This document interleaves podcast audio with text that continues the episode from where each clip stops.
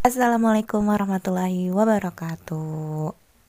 Kolaborasi Nana kali ini uh, sebenarnya ngobrol ngobrol ngobrol ngalur ngidul sih, tapi semoga bermanfaat dengan tema pendidikan dan keluarga mengangkat tema di Hari Keluarga tanggal 29 Juni kemarin hari Senin gitu. Nah, kali ini ngobrol sama Kak Amelia Ajrina. Simak terus sampai akhir ya. Di akhir ada tips dan trik buat membangun keluarga sehat dan kokoh juga kaitannya dengan pendidikan loh. Stay tune. Halo, Assalamualaikum. Waalaikumsalam warahmatullahi wabarakatuh, Kak Amel. Hai Nana. Gimana kabar? Alhamdulillah. Alhamdulillah baik juga. Kak Amel, kenalin diri dulu siapa sih Kak Amel supaya teman-teman yang dengar bisa kenal juga. Oke, hai, namaku Amelia Adrina, aku biasa dipanggil Amel. Saat ini aku bekerja di homeschooling sekolahku sebagai kurikulum manager. Kak Amel ini sarjana psikologi juga yang lagi menempuh studi magister di psikologi pendidikan UI bareng sama aku. Kita kan mau ngobrol-ngobrol nih hari ini tentang keluarga mm. kemarin. Nah menurut mm. Amel keluarga tuh apa sih kak? Keluarga, oke menurut aku aku keluarga itu adalah um, apa ya komunitas terkecil di masyarakat yang punya impact yang besar buat masyarakat itu juga gitu. Jadi uh, gitu sih.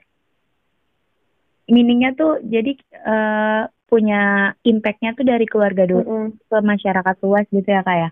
Iya, uh -uh, karena kan uh, keluarga itu kan pasti kan bermasyarakat dong mm-hmm. gitu jadi ya keluarga yang bermanfaat pasti akan memberikan manfaat juga untuk sekitarnya nah begitu juga sebaliknya keluarga yang yang apa ya yang ya yang begitulah mungkin juga punya uh, pengaruh yang berbeda gitu jadi menurut aku keluarga tuh uh, berpengaruh banget untuk setiap aspek dalam masyarakat. Hmm oke okay, oke. Okay. Uh, uh. Kalau menurut Nana gimana? menurut aku keluarga tuh ya sih uh, kaderisasi pertama kali ya. Yang ya emang harus kuat dulu di keluarga baru bisa mm -mm. manfaat keluar kan kayak gitu. Mirip-mirip lah sama jawaban Kamel juga. Uh, benar sih. kalau kan kemarin hari Senin ya dua puluh sembilan. Juni itu hari keluarga ya kak uh, Hari Keluarga Nasional. Hari Keluarga Nasional. Aku seneng sih, maksudnya ada peringatan hari kayak gitu karena ya kan kayak kita tuh jarang gitu loh mengekspos atau me, apa ya membahas tentang keluarga gitu, me, menjunjung tinggi akan pentingnya keluarga buat buat masyarakat buat sehari-hari gitu. Jadi dengan adanya perayaan kayak gitu menurut aku tuh kayak membuka mungkin membuka kesadaran untuk kesadaran masyarakat orang tua untuk bisa saling untuk bisa masing-masing um, menyadari bahwa itu tuh penting gitu. Iya sih, tapi ya kak ya uh, belakangan ini tuh lagi banyak banget kayak uh, fenomena keluarga yang broken home gitu sih kak. Kan? Iya. Contohnya siapa?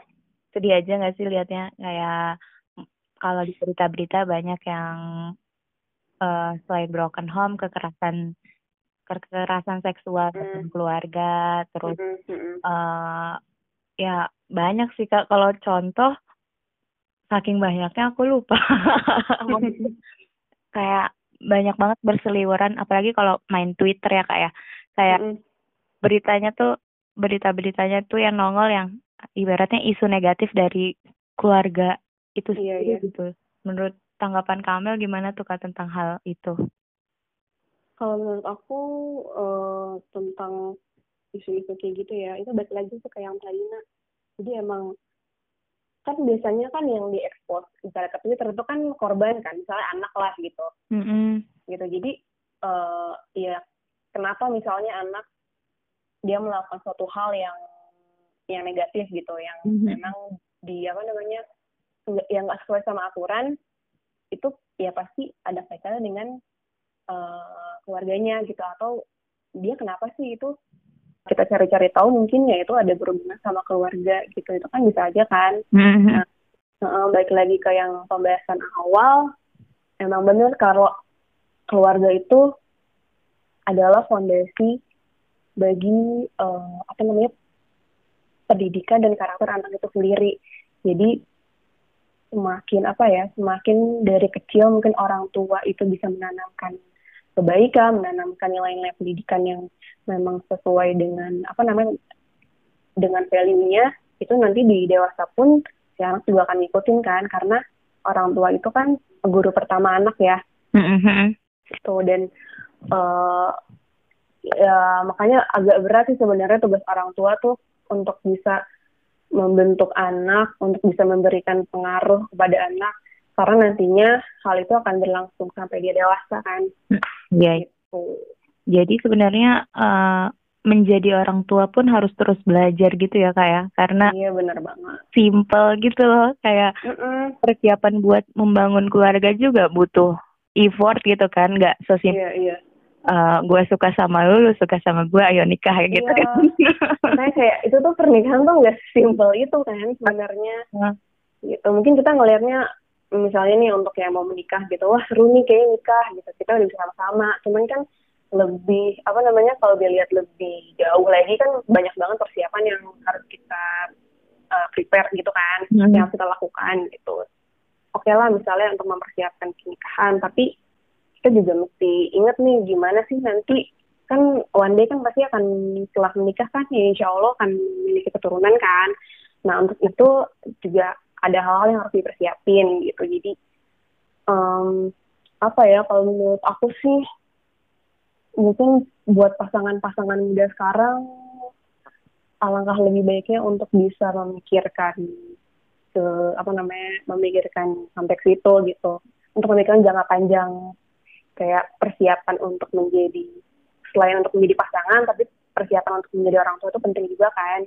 Iya. Karena mm -mm, karena pendidikan keluarga itu kan dimulai dari kita saat kita memilih pasangan gitu. Ini bisa nggak sih pasangan kita nanti melengkapi kita? Atau uh, bisa nggak nih sama-sama uh, saling belajar saling apa namanya nanti kalau udah punya anak bisa nggak ya ngajarin anak kita nanti gitu.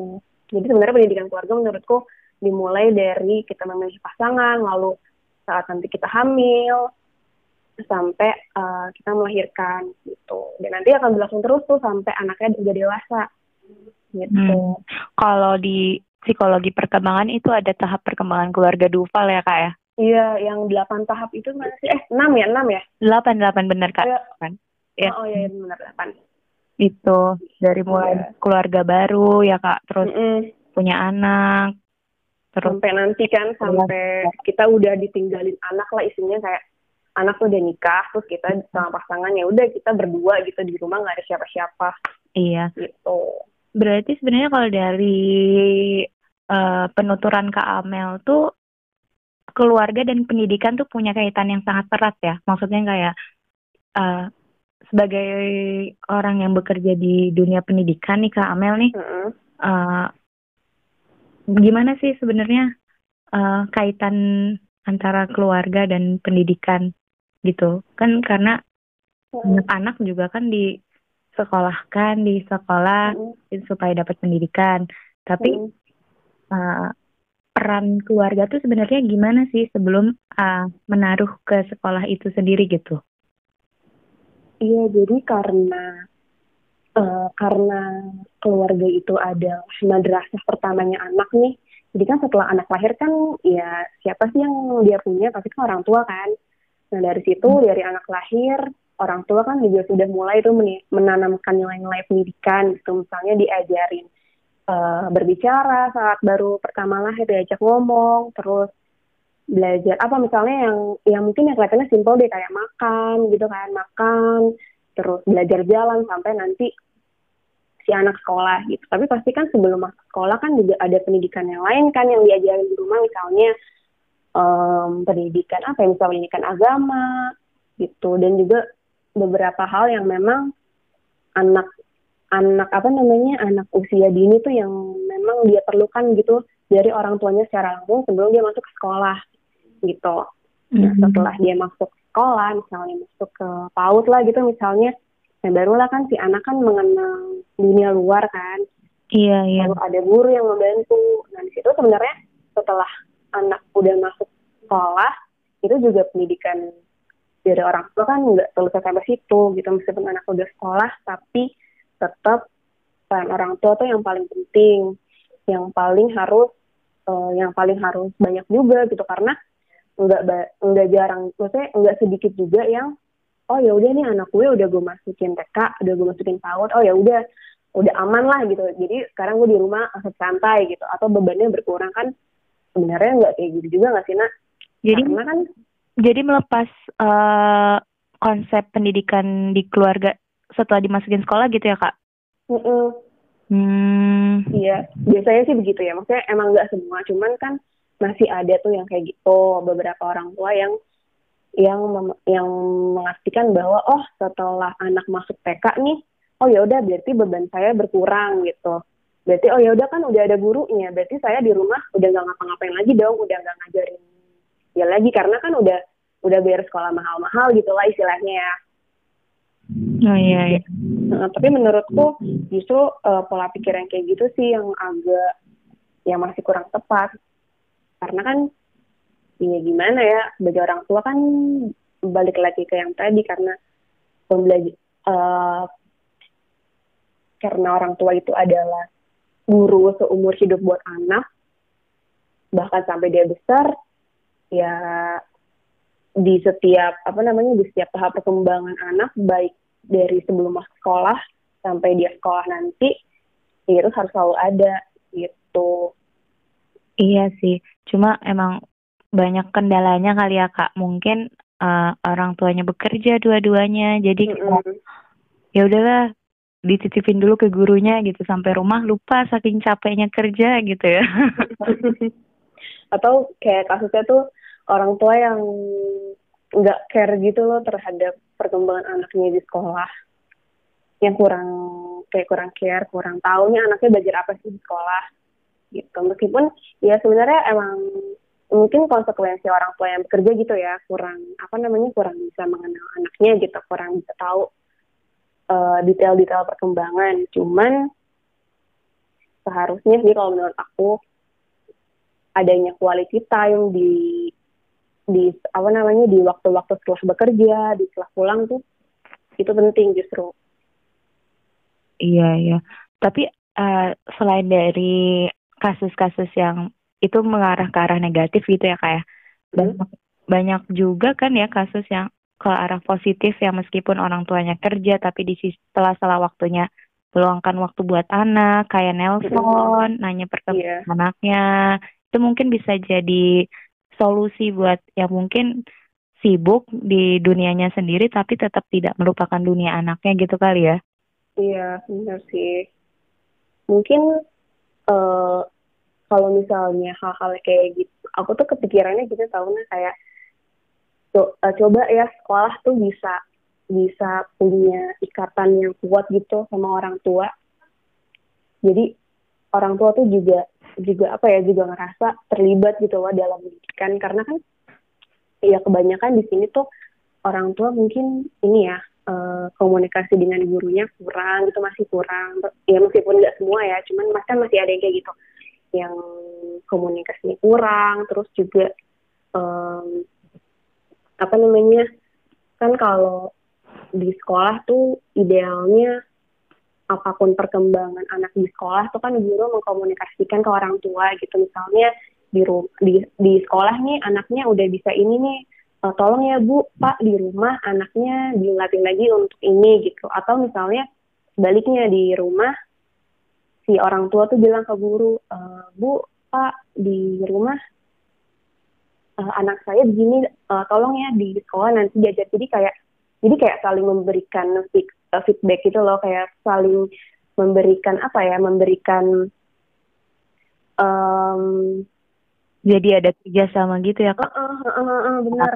Rumah jadi kayak, sekolah jadi perkembangannya tuh selaras gitu ya uh, uh, jadi kayak apa pun itu dikomunikasikan secara dua arah tuh lalu selain masalah pelajaran menurutku masalah-masalah hal yang kayak apa ya yang kayak misalnya tadi deh misalnya kita sekolah tahu nih orang tuanya sibuk bekerja gitu. Terus orang tuanya mungkin bisa kayak mengingatkan kepada orang tua untuk bisa terus beraktivitas di rumah di weekend gitu misalnya atau setelah pulang kerja gitu. Jadi kayak hmm, ya mengingat orang tua atau kayak memberikan saran kegiatan aktivitas yang bisa dikerjakan di rumah karena kan orang tua juga mungkin udah buntu gitu ya mau ngapain ya eh, sama anak karena udah udah sibuk kerja jadi kayak mungkin nggak ada waktu untuk mencari ide gitu untuk ngapain sama anak ya gak sih?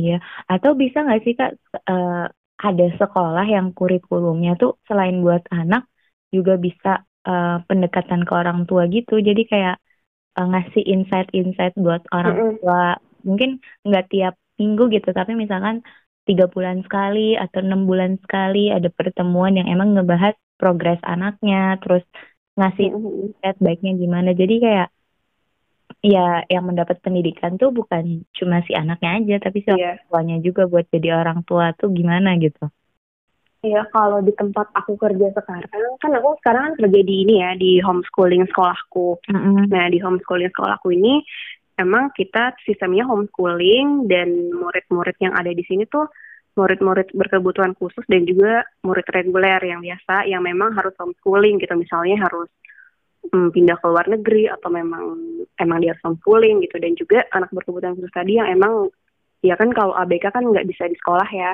hmm. jadi gitu dan uh, kurikulum yang aku buat di homeschooling sekolahku tuh bener-bener sesuai sama potensi anak gitu. jadi apa yang anak bisa apa yang memang dia butuhkan sesuai dengan perkembangannya tuh disesuaikan gitu jadi kalau kalau konteksnya anak reguler tetap uh, ini ya tetap mengikuti apa namanya tetap mengikuti aturan Diknas gitu. Jadi kita lihat nih silabus misalnya anak kelas 1 yang reguler gitu. Oh ya udah nih aku tetap ikutin acuannya Diknas.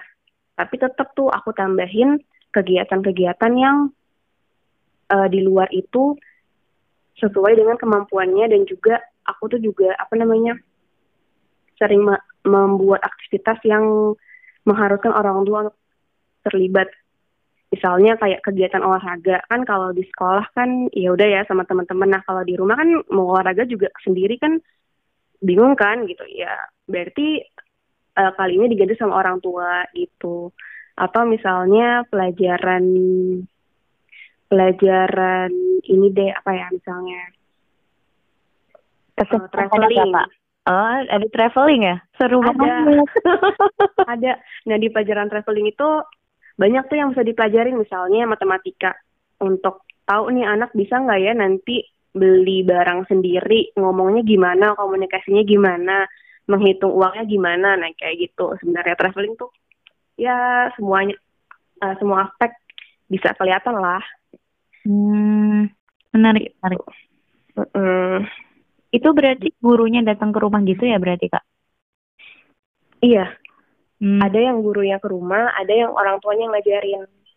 Oh, jadi tergantung si orang tuanya uh, menggunakan paket yang mana gitu ya? Iya. Yeah. Oke, okay. menarik. Berarti sebagai guru, berarti kakak sebagai guru kan di sana ya? Aku sekarang udah nggak sebagai guru lagi, baru aja ini lagi kayak udah selesai masuk transisi sih. Sekarang lagi fokus di buat kurikulum aja. sebagai pengembang kurikulum berarti ya kak? Mm-hmm.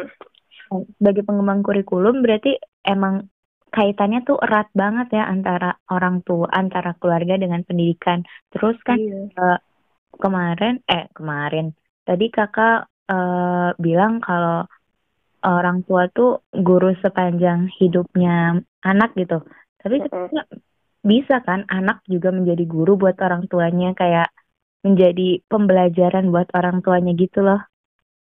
Bisa banget. Berarti sebenarnya bisa saling belajar kalau misalkan kita mau mendalami kekokohan iya. keluarga ini gitu ya kak. Iya benar makanya dari dari keterlibatan orang tua itu juga dari kedekatan antara orang tua dan anak itu kan orang tua juga bisa belajar kan mm -hmm. bisa mengamati perilaku anak dan bisa saling mengenal dan lama-lama jadi oh ternyata anak saya gini ya yang mungkin dia nggak pernah tahu sebelumnya nah kayak insight baru kayak gitu kan mungkin bisa dipelajari sama orang tua iya benar-benar. Jadi emang kita sebagai pembelajar seumur hidup tuh bener-bener emang bener gitu. Dan semuanya tuh kayak apa ya nak? Kayak saling uh, kayak rantai gitu loh akan terus terus berjalan gitu. Iya ya. Maksudnya kayak, sih anak kita jadi orang tua juga gitu bukan? Mm-hmm. nanti uh, si pembelajaran dan modeling. Kan ada modeling juga ya pasti anak ke orang yeah. itu akan terus-terusan gitu ya. Maksudnya mm-hmm. kayak ya kalau kita mau merubah modeling menjadi lebih baik ya saatnya ada di kita gitu ya. Benar-benar. Dan ini sih kayak banyak kasus yang di mana tuh orang tua tuh pengen anaknya pinter apa misalnya orang tua pengen anaknya hormat sama dia. Hmm. tapi orang tuanya tuh yang nggak pernah nyontohin atau malah uh, dari perilakunya sendiri tuh yang bentak-bentak lah atau ngomong kasar lah. Itu kan secara nggak langsung kan pasti anak kan juga ngikutin kan. Iya benar-benar gitu. dan gak heran kalau misalnya dengan contoh orang tua yang kayak gitu si anak malah ikut bentak-bentak atau marah-marah. Nah tapi giliran anak-anak kayak uh, bentak-bentak orang tuanya nggak mau. Nah itu kan apa ya kayak contoh yang kurang tepat gitu. Iya sih benar banget. Nah uh, untuk tips atau pesan kesan buat kita kita yang mau membangun keluarga tapi belum membangun keluarga. Maksudnya masih mempersiapkan nih kak. Uh, kira-kira gimana nih kak buat supaya kita bisa membangun keluarga yang kokoh terus bisa membangun pendidikan di dalam keluarga. Jadi punya kaitan erat antara keluarga dan pendidikan kayak gitu kak. Hmm, tips untuk membangun ini kali ya untuk membangun keluarga yang yang sehat dan keluarga yang kuat gitu ya? Iya, benar banget. Oke, yang pertama ini menurut aku apresiasi. Apresiasi dan kasih sayang antara satu sama lain. Gitu, karena kan kalau di keluarga itu kan kita apa ya mungkin di Indonesia sebagian tuh kayak masih masih uh, tabu untuk bisa berekspresi secara bebas gitu gak sih? Uh, maksudnya gimana tuh, Kak? Kayak apa ya? Kalau misalnya anak uh, punya pencapaian atau misalnya orang tua punya pencapaian, masih jarang tuh yang kayak ngasih selamat lah, misalnya yang yang simpel aja ya, kayak misalnya ngasih selamat atau ngasih apresiasi gitu. Hmm. atau ngasih pelukan nah itu kan kayaknya masih itu nggak sih masih masih jarang nggak sih di keluarga-keluarga itu Iya, bisa jadi sih. Tapi kayaknya kalau untuk apresiasi uh, sekarang udah mulai terbuka gitu nggak sih? Di beberapa ini kali ya? Uh, beberapa keluarga. Tapi mungkin uh, kalau ekspresi, kalau ekspresi kita lebih sering lihatnya kayak misalkan anak nangis atau tantrum, terus kita lebih sering bilang jangan tantrum, nah itu dia nangis, terus itu itu kan akhirnya ini ya uh, apa namanya? Me, ini. Jadi kayak si anak makin nambah nangis iya me, apa me, menggelebu menggelebu me, membelenggu si ekspresinya dia ya. Jadi tidak iya makanya. uh, gitu ya. Dan uh, dan nggak semua keluarga tuh bisa jadi tempat yang aman untuk mungkin anak berekspresi gitu nggak sih Iya sih, kayak akhirnya mungkin banyak yang ke sosmed. Kan sekarang iya. anak SD udah pada punya sosmed, terus mm macem-macem. Jadi dilimpahinnya ke situ kan udah tahu sosmed kan juga belum tentu aman kan dan anak SD ya ngerti keamanan tentang sosmed aja masih belum sempurna banget. Jadi pentingnya untuk bisa ekspresi, untuk bisa mengekspresikan kasih sayang secara langsung itu kan penting juga Iya gitu. Iya sih nah. ekspresi ya kak yang pertama tuh. Mm -mm. Membuat membangun budaya itu gitu ya. Mm -mm. Jadi kalau oh ya jadi uh, sampai nanti pun kayak nggak ada yang ditutup-tutupin baik anak maupun orang tua ya kan? Iya. Jadi semua harus terbuka. Itu. Terus yang kedua komunikasi komunikasi yang positif ini penting banget sih baik Oke dalam apa pun tuh kayaknya komunikasi tuh penting banget ya. Iya, mau hubungan pasangan, pertemanan, keluarga, ini tuh core-nya gitu ya. Kayak inti dari semua inti tuh ya komunikasi. Kalau ada masalah sama keluarga, sama temen, sama pekerjaan tuh kayaknya pasti nanti uh, kaitannya ada sama komunikasi. Iya benar. Komunikasi yang sehat di keluarga tuh yang kayak gimana sih kak? Komunikasi yang sehat mungkin ada kaitannya sama yang pertama tadi ya, nah kayak bisa mengekspresikan gitu. Jadi selama selama orang tua dan anak bisa menerima apa pun, bisa terbuka, itu kan nanti kan juga keluarga kan merasa nyaman satu sama lain kan.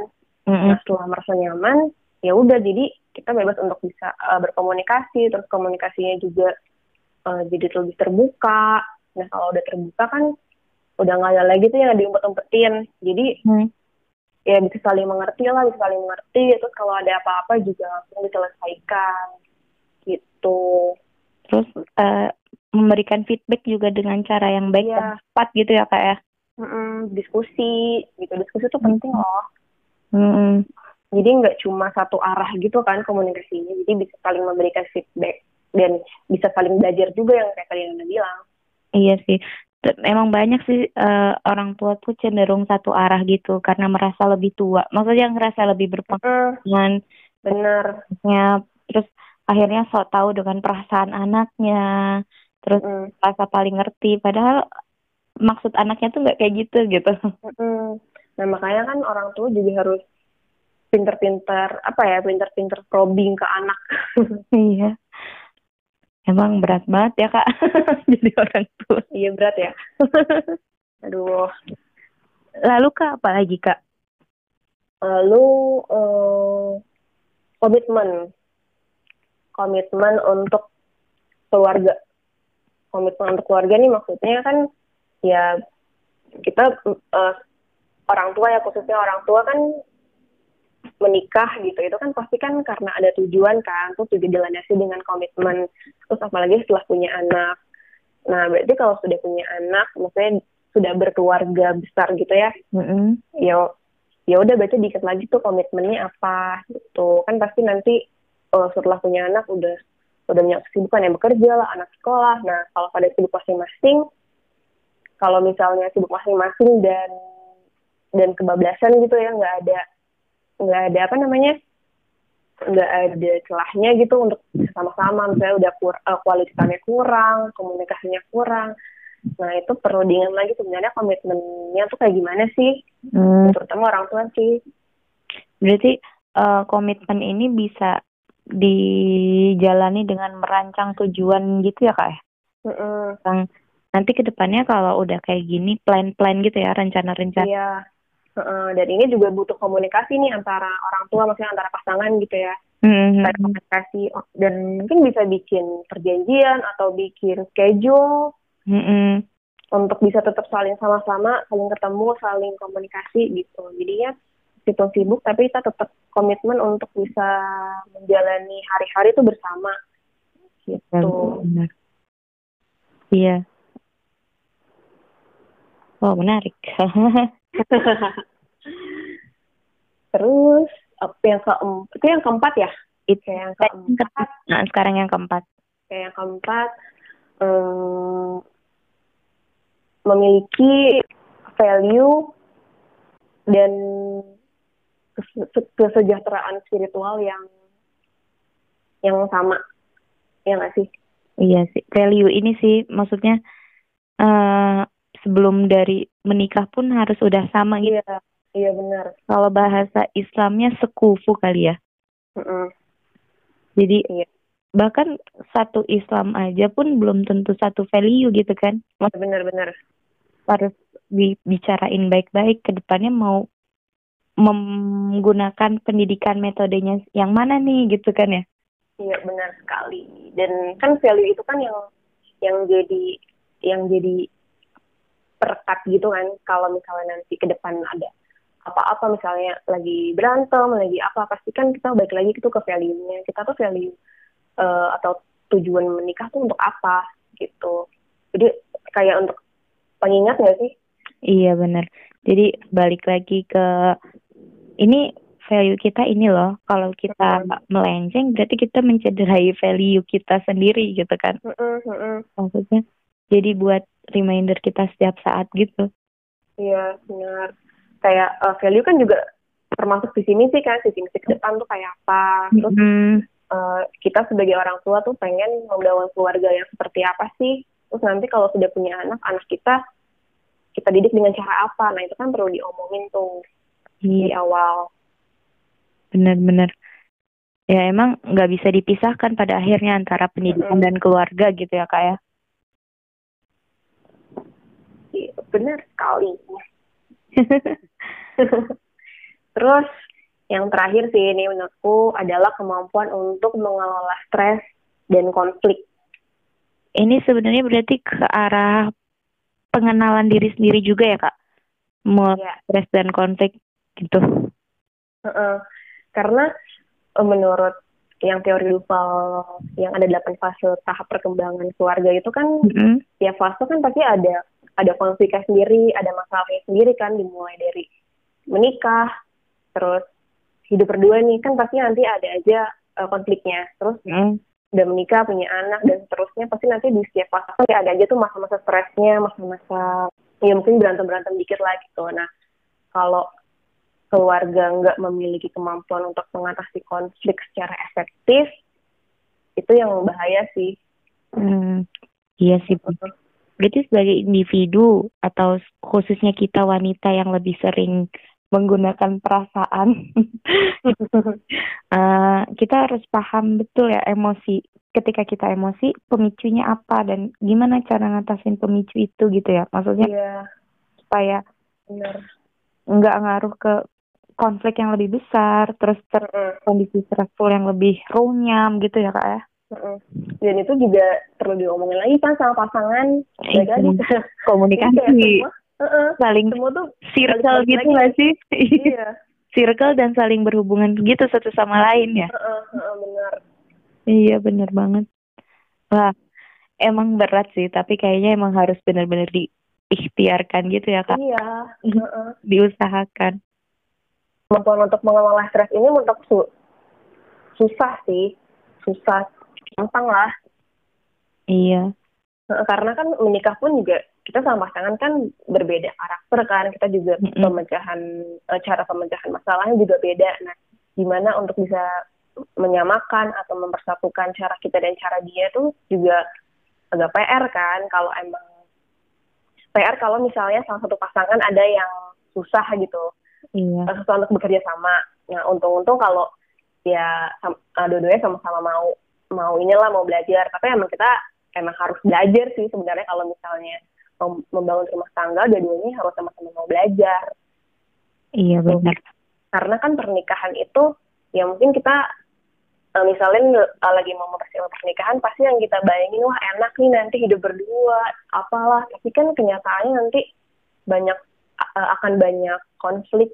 Ya semoga enggak ya. Maksudnya kan pasti di, di setiap tahap perkembangan yang tadi kan akan ada fase-fase uh, perubahan nah perubahan itu kan kalau kita nggak siap untuk menerima itu ya pasti akan terjadi konflik lah sedikit gitu atau um, ada stres ya semacam itulah pasti ada ekspektasi mm -hmm. nggak sama dengan realita nggak sih maksudnya sekecil mm -hmm. apa pun itu pasti ada karena dari kita pun dari dua keluarga yang beda gitu mm -hmm.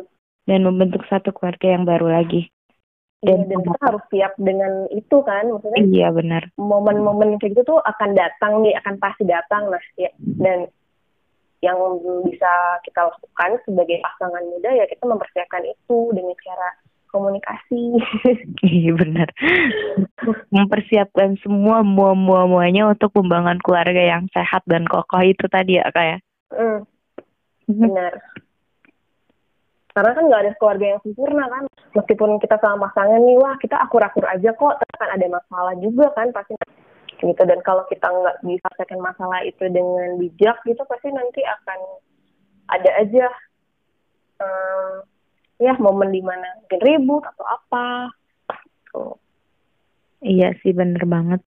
Karena uh, bukan keluarga yang sempurna tapi kita yang bersyukur mempunyai keluarga itu gitu dengan cara menjaganya yeah. supaya tetap memperoleh pendidikan keluarga yang sehat kokoh itu tadi gitu ya benar dan ini juga berkaitan juga sama anak kalau misalnya kita sebagai orang tua yang yang kuat dalam menghadapi masalah gitu yang bisa berkomunikasi yang kalau ada uh, konflik sedikit kita bisa menyelesaikan dengan baik. Nah, nanti kan anak juga akan melihat kan, oh ternyata orang tua aku begini ya dalam menyelesaikan masalah. Gitu. Kalau kita bisa mencontohkannya dengan baik, nanti kan si anak juga bisa ngikutin kan.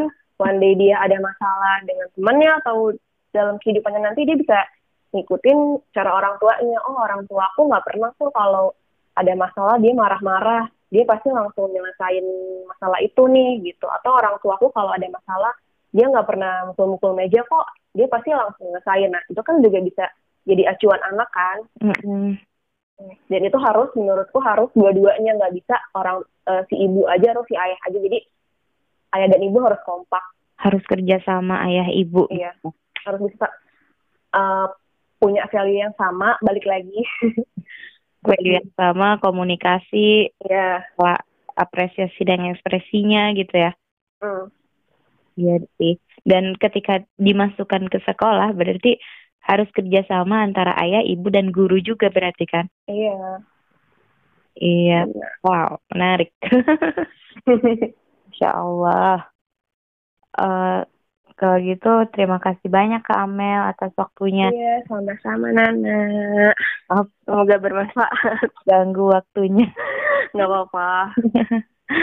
iya, semoga bermanfaat. Amin. Amin. Assalamualaikum.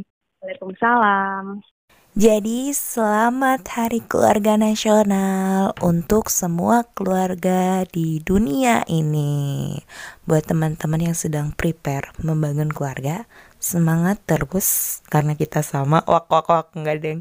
Pokoknya harus semangat dan semoga kita bisa mewujudkan membangun keluarga sehat, dan kokoh juga sesuai dengan value yang kita anut. Wassalamualaikum warahmatullahi wabarakatuh.